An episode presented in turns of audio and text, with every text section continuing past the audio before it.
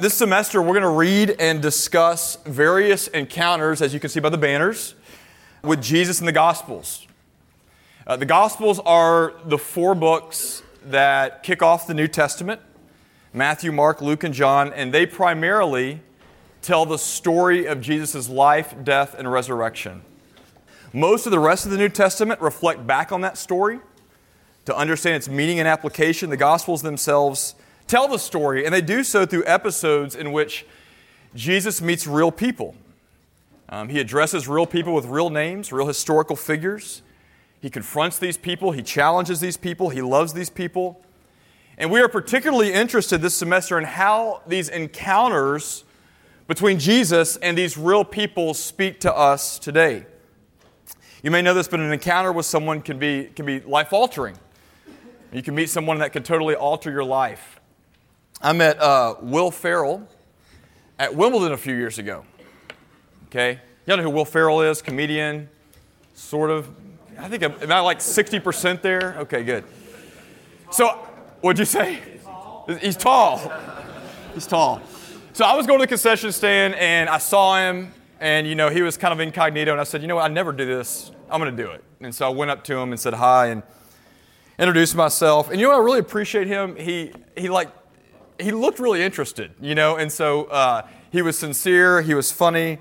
We chatted um, for about you know a few minutes, and that was it. Great story, great encounter, not particularly life altering. All right.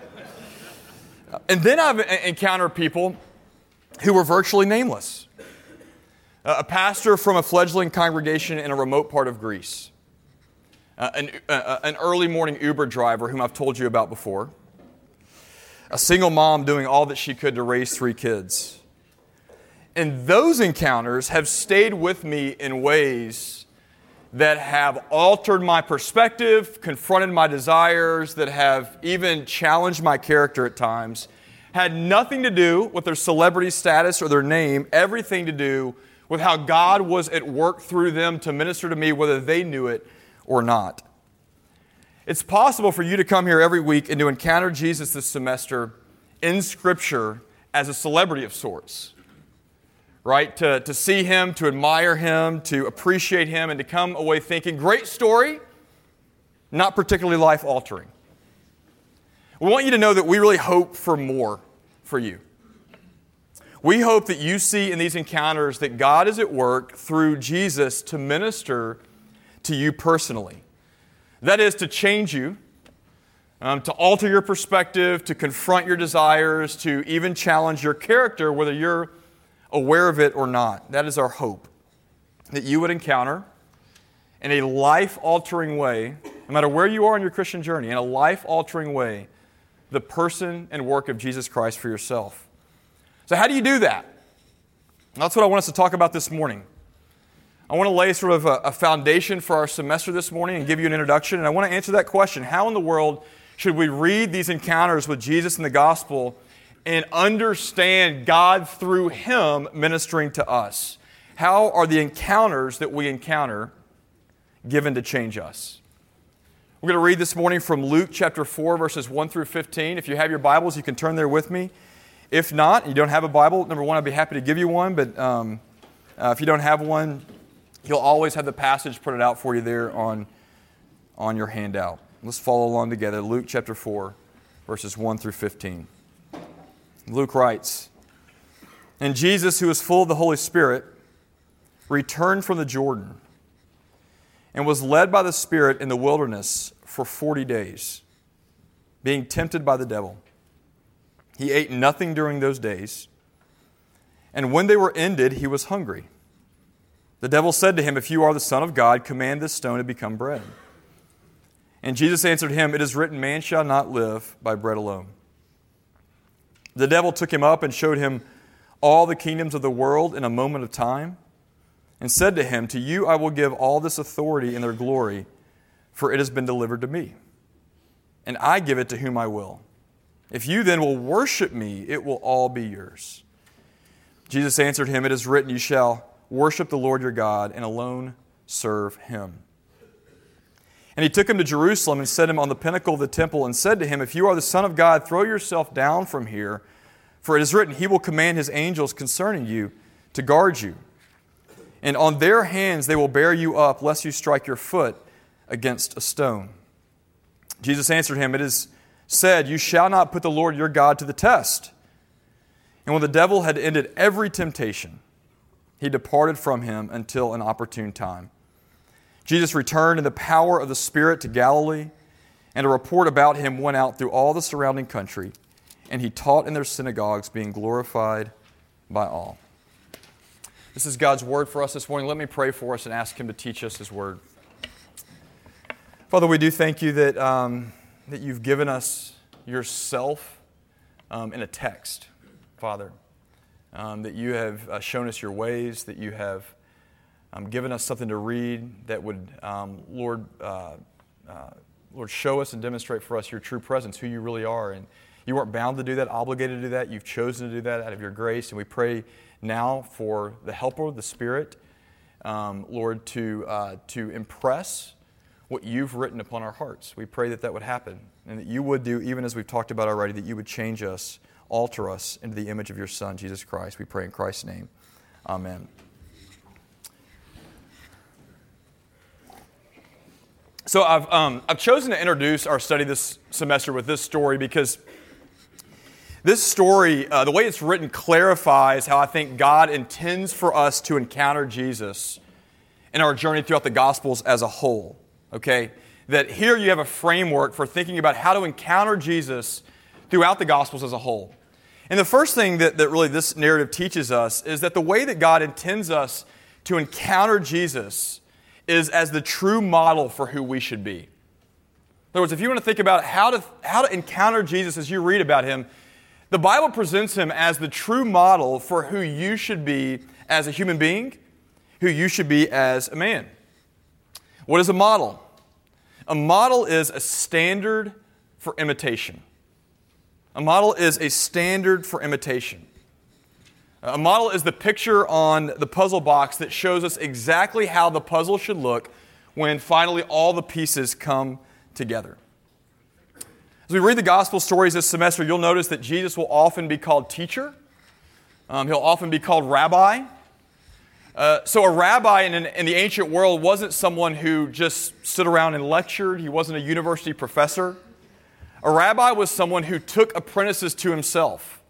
Okay? You'll see that happening in the disciples. He took apprentices to himself and he lived with those apprentices as a model for faithfulness. And as an apprentice or as a disciple, your progress and faithfulness depended both on how you applied what you heard your rabbi say, but also how you apply what you saw him live out in his daily life. Jesus is that kind of apprentice. He's a rabbi. But our story this morning demonstrates that Jesus was far more than just an ordinary rabbi to imitate.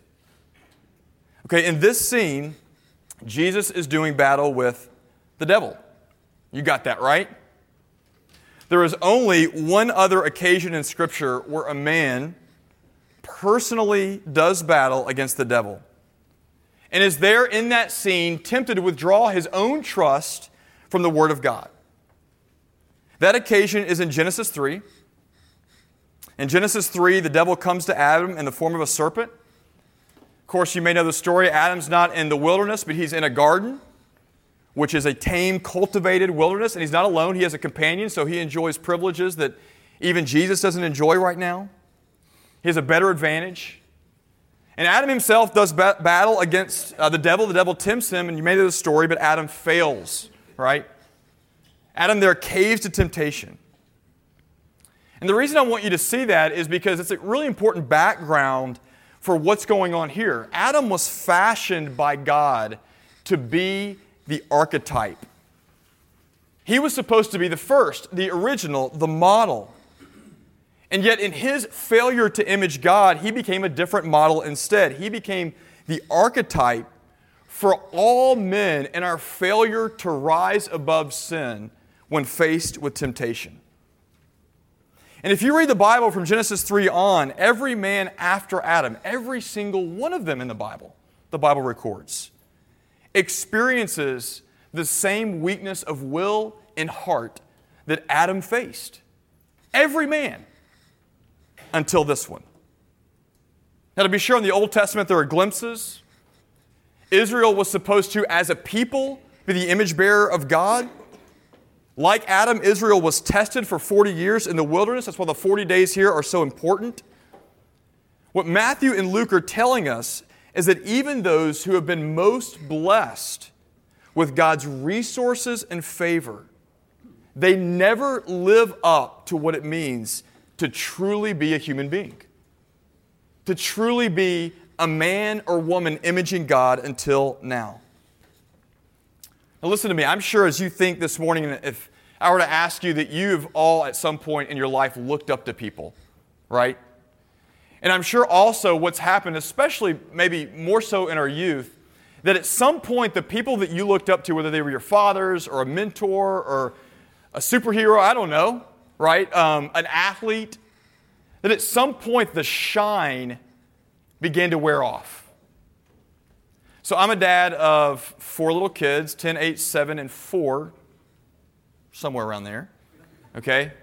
And I'm starting to notice that for my 10 and my 8 year old, the shine is starting to wear off what they think about me, right? Like, they no longer believe that dad just doesn't play in the NBA because he wants to spend more time with us. Like, they start, they're starting to get that, you know? But really, the shine wears off in all kinds of ways. And listen to me, as a dad, it's supposed to. The gospel is saying to us here is a man, here is the only man that you can look at at every turn, and the shine will never wear off. He is the true archetype. He is the true Adam. He is the true Israel. He is the truly spirit filled one, and he will never fail to show you who you should be as a man. You may get glimpses from others, but the puzzle will only ever finally come together in him.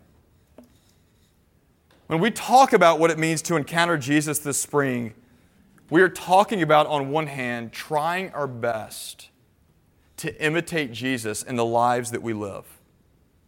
When we see him loving the outcast, when we see Jesus patiently confronting people who are self righteous, when we see Jesus serving those who are expected to serve him, when we see Jesus inviting little children to come to him, when we see him confronting cultural idols, extending mercy, telling the truth, facing suffering, we ought to be saying, This is, you know, this is who I should be. This is how I need to live. So that's the first thing the, text gives us. The first way to encounter Christ is we encounter Him, we come to Him to learn from Him, and we can expect that our lives will be deeply challenged in the process. And I, can, I think I can say this with, with, a, fair amount of confidence that as you read about Jesus in the Gospels, and your own life isn't challenged, no matter who you are, then you're missing something. We're not paying very close attention. Jesus is a model that's come to really challenge how we live and to show us what it means to be a man. That's number one. Second, Jesus is not only our true model, the text tells us, but we are also here to learn that he is our true representative. Okay? Not only our true model, but second, our true representative. And as our true representative, we come to Jesus not only to learn from him, but also to rest in him. Very important. Not only to learn from Jesus, but also to rest in him. So, what does it mean to say that Jesus is our representative? Here's what it means it means when you read the Gospels, that what Jesus does in his life is counted as what you do in your life. What Jesus does in the Gospels is counted as if it were you doing it right there in that moment. Let me illustrate what I mean and I've told this story before, so if you remember it, bear with those who've never heard it. Um, it's a story, it's a legend of Satchel Paige, right? So, um, Satchel Paige, you may know, is one of the greatest pitchers to ever play the game. Uh, Joe DiMaggio called him the greatest pitcher he'd ever faced. Wasn't allowed to play in the major leagues until late in his career because uh, the color barrier hadn't been broken yet. And so, most of his career, he played um, in the Negro League with the Kansas City Monarchs. And at some point in about 1935, when his career was taking off, people would just come to watch him pitch. Stadiums would sell out. And so he sold the tickets. And when they came, they expected him to perform well. On one of those occasions, uh, uh, Paige was pitching and he had a bad inning, and the next time that he came up to pitch, came to take the mound, the crowd started booing him. Well, he was competitive, and that made him mad. And so he faced the next batter and he struck him out on three straight pitches. He turned around, he waved to his outfielders to take a seat in the dugout. And they listened to him and they all went and sat in the dugout. So he faced the next batter, minus three, with six people in the field, struck him out, took his infielders, and had them go sit down. So imagine at this point it's just Paige and his catcher. And imagine if you had to be the next batter. That's really the worst part. I, I don't know what his name is. Trusting their pitcher, they all sat down. They face, the batter faces Paige, and of course, it's a legend, right? Uh, Paige strikes the next guy out as well, sits him down, and the inning is over. Really cool story.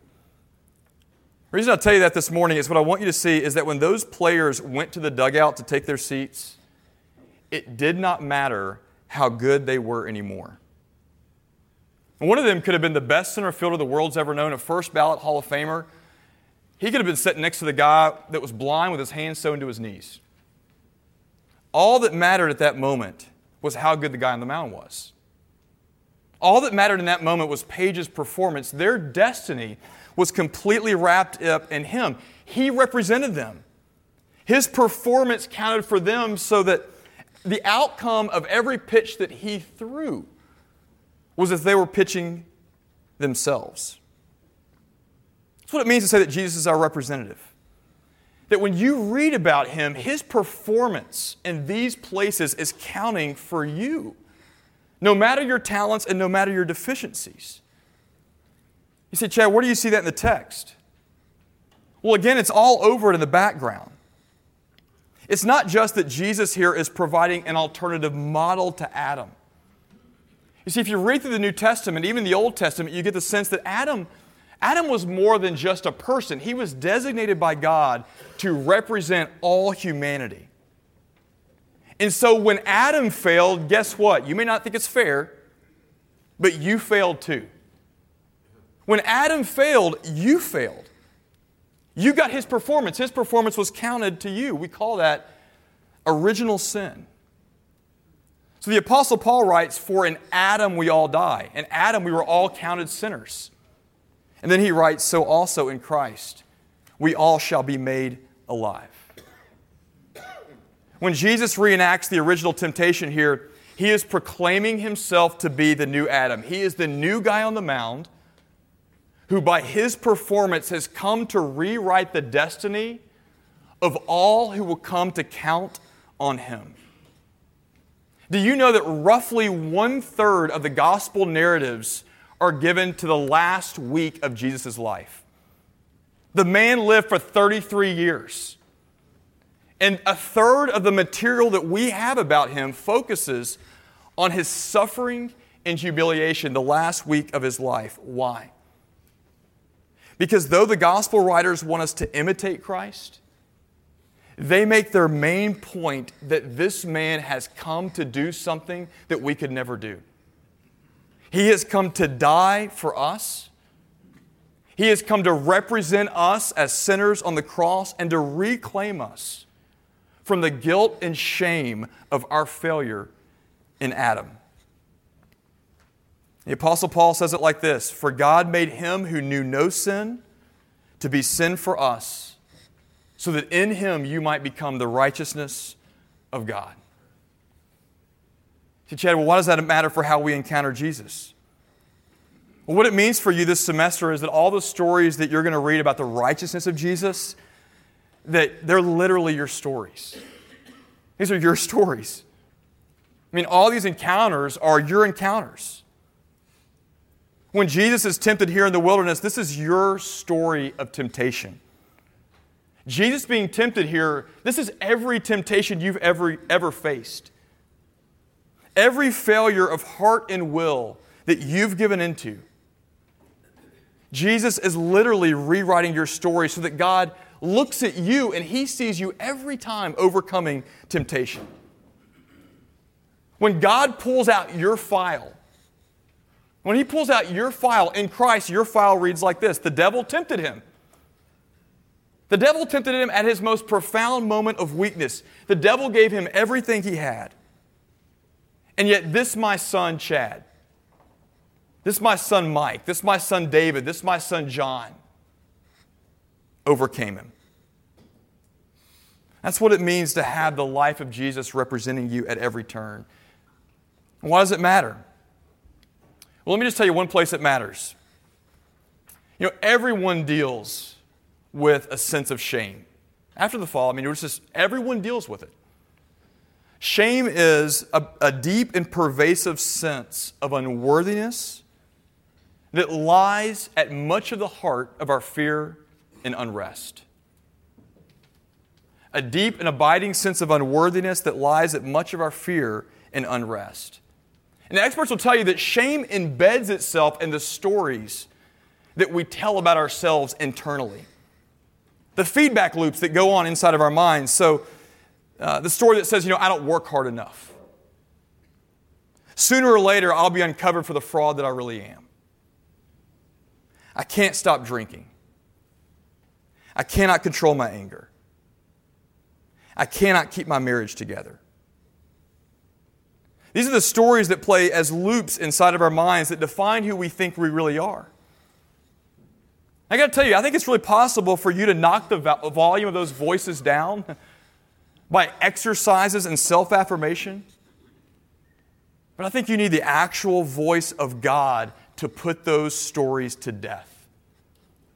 And here in Jesus Christ is the voice of God in the flesh rewriting your story. So that the core of who you are is no longer a man who oscillates between whichever desire is strongest at every given moment.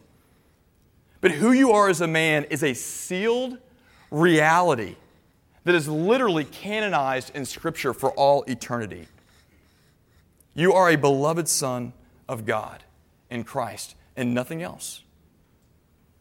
So, the real struggle part of it as we read the stories this semester is not just to model our lives after Jesus, but it's to begin to receive and to rest in who He is in those stories as the beauty and the righteousness that belongs to us as men. Can you rest? Can you rest in who He is on your behalf and trust Him that His beauty is sufficient for you? That's the second way that we encounter Him. Jesus is our model. He teaches us. He's also our representative that calls us to rest in Him. There's one more thing I want to briefly touch on. There are many more ways to think about this, but one more this morning I want to touch on, and that is that Jesus is also our true companion for the journey. That He is our true companion for the journey. That we need to encounter Him as a true companion. The dictionary defines a companion as someone who is frequently in the company of another and someone who is employed to assist as a help. In other words, a, a, a, companion is someone who is with you and someone who makes it their mission to help you. Someone who is both with you and someone who empowers you. Uh, later in the gospel, in John's gospel, John records Jesus telling his disciples that after he dies and is raised, he will ascend bodily in body, in body at the right hand of God the Father to reign over all things. And I don't know if you know the story, but the disciples are sad about this. Now, why are they sad about this? Well, they're sad because they're losing their companion.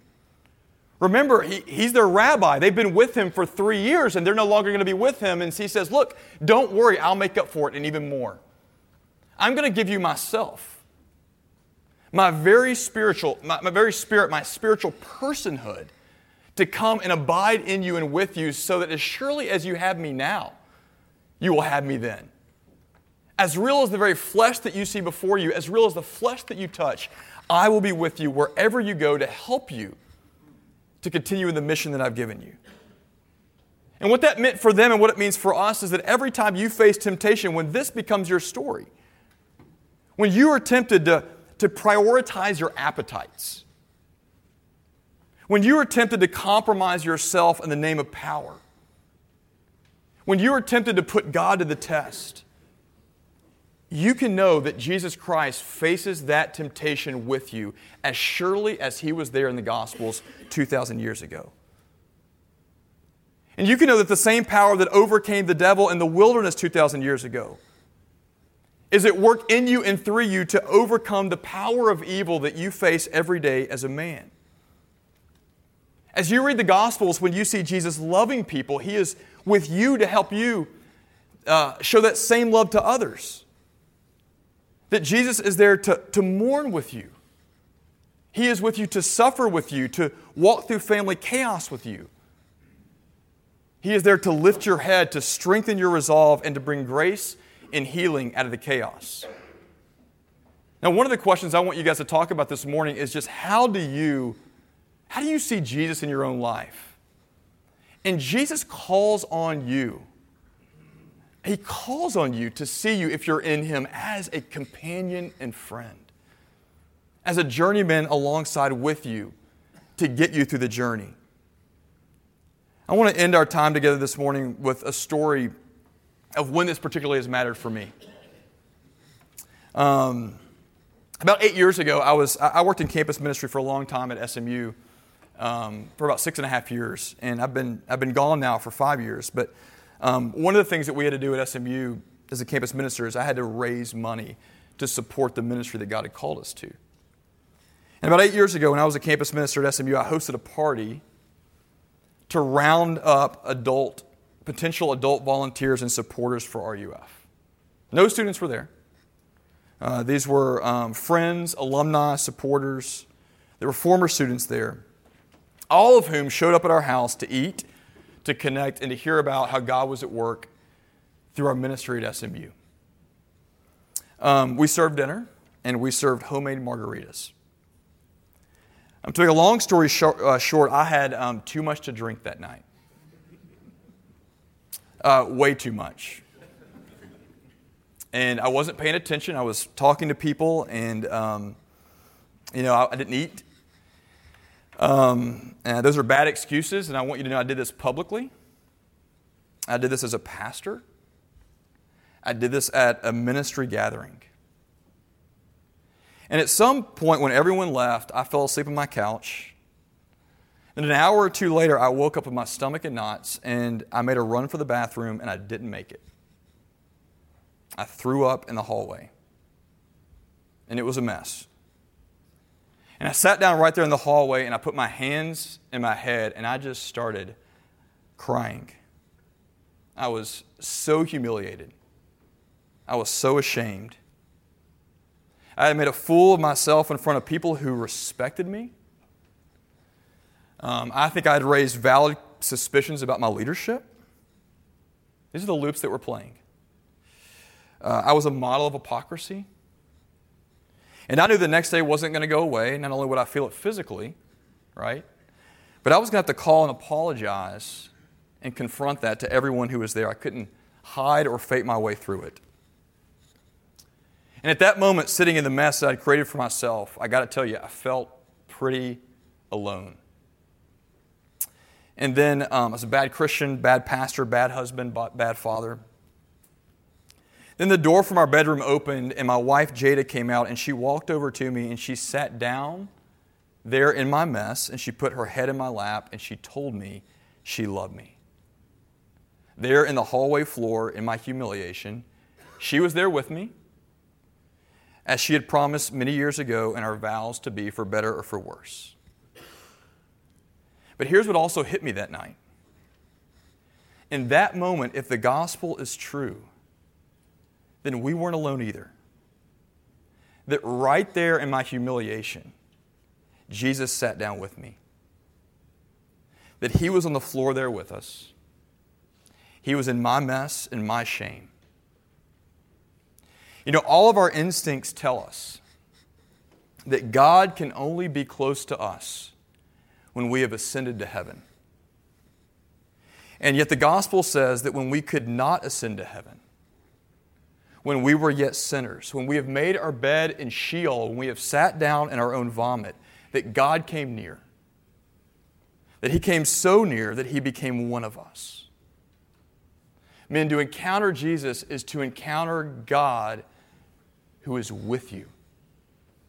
It is to encounter Emmanuel, a God who wants to know you, a God who wants to teach you, to rewrite your story, to be with you, to return you to the man that He made you to be.